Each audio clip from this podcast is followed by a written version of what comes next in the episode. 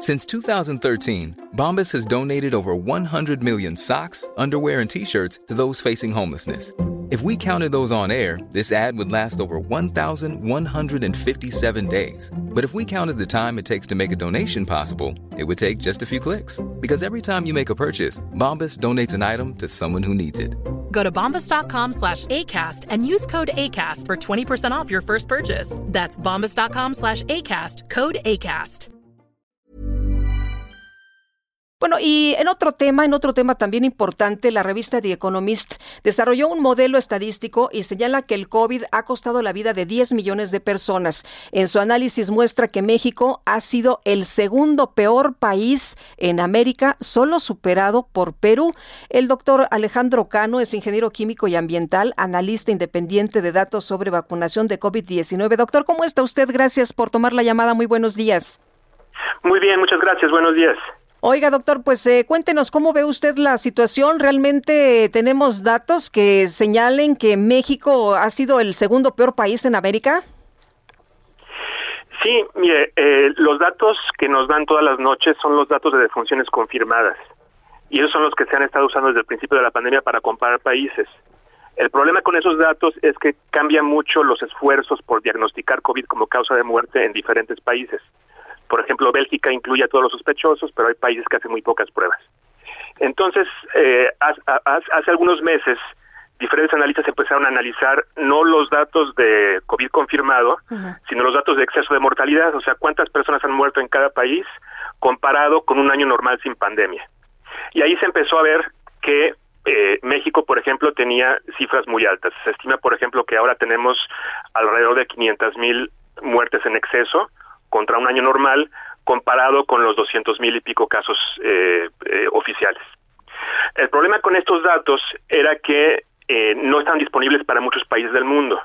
O sea, los datos de mortalidad por todas las causas solamente se conocen en este momento para 2020 y 2021 para 94 de los 200 países y territorios que hay en el mundo.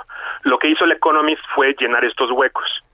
Entonces, por ejemplo, en América Latina nos faltaban Venezuela y Argentina y con el análisis del Economist vemos que Venezuela y Argentina más o menos están en el promedio de Sudamérica con lo cual México se mantiene en el segundo lugar de, América Latina en muertes en exceso por la pandemia por millón de habitantes.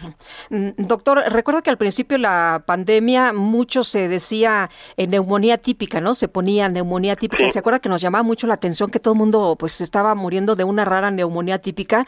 Y eso se ponía en las actas de defunción y después me enteré que hay un apoyo que se les da a los eh, deudos de víctimas de COVID y les dicen, oiga, pero ¿sabe qué? Esto va a tardar dar mucho. Si, si le voy a dar a, su, a, su ser querido, le voy a dar a su papá, a su mamá, a su hermano, pero es mucho más fácil el trámite si le ponemos que murió de otra cosa que no sea COVID. Sí, bueno, no, no, sé los detalles de eso, pero por ejemplo, yo yo vi también en la prensa eh, las defunciones que ocurrieron en, en, las casas de las personas, por ejemplo, en enero, cuando los hospitales estaban saturados, que las funerarias les decían que era más fácil el trámite, por ejemplo, eh, para, para poderlos eh, cremar o, o, sepultar si, si, si, no se ponía COVID como la causa de muerte. La ventaja de estas estadísticas de exceso de mortalidad es que no importa la causa de defunción. O sea, simplemente eh, contabilizamos todas las defunciones de actas de defunción y las comparamos contra las del año pasado o, o, un año en, en, que no hubo pandemia. Y eso se puede hacer para comparar en forma justa a todos los países del mundo, independientemente de qué políticas hayan tenido para diagnosticar y confirmar COVID como causa de muerte. Aunque nos quisieran eh, ocultar la información, aunque quisieran decirnos que, que fue otra cosa, ahí están los datos. Claro, ahí, ahí están los datos. O sea, eh, eh, oficialmente, o sea, México ha empezado a publicar datos oficiales de exceso de mortalidad y al último corte que fue del 27 de marzo, eh, nos habían nos dicen que ha habido eh, ahorita le digo el dato 458 mil muertes más allá de las esperadas si no hubiese habido pandemia. Muy bien. Pues eh, doctor le aprecio mucho que haya platicado con nosotros esta mañana. Muy buenos días. No con mucho gusto. Buenos días. luego. Muy amable. Muy buenos días Hi, I'm Daniel, founder of Pretty Litter. Did you know cats tend to hide symptoms of sickness and pain? I learned this the hard way after losing my cat, Gingy. So I created Pretty Litter, a health monitoring litter that helps detect early signs of illness by changing colors, saving you money and potentially your cat's life. Pretty Litter is veterinarian developed, and it's the easiest way to keep tabs on your fur baby's health right at home. Go to prettylitter.com and use code ACAST for 20% off your first order and a free cat toy. Terms and conditions apply. See site for details.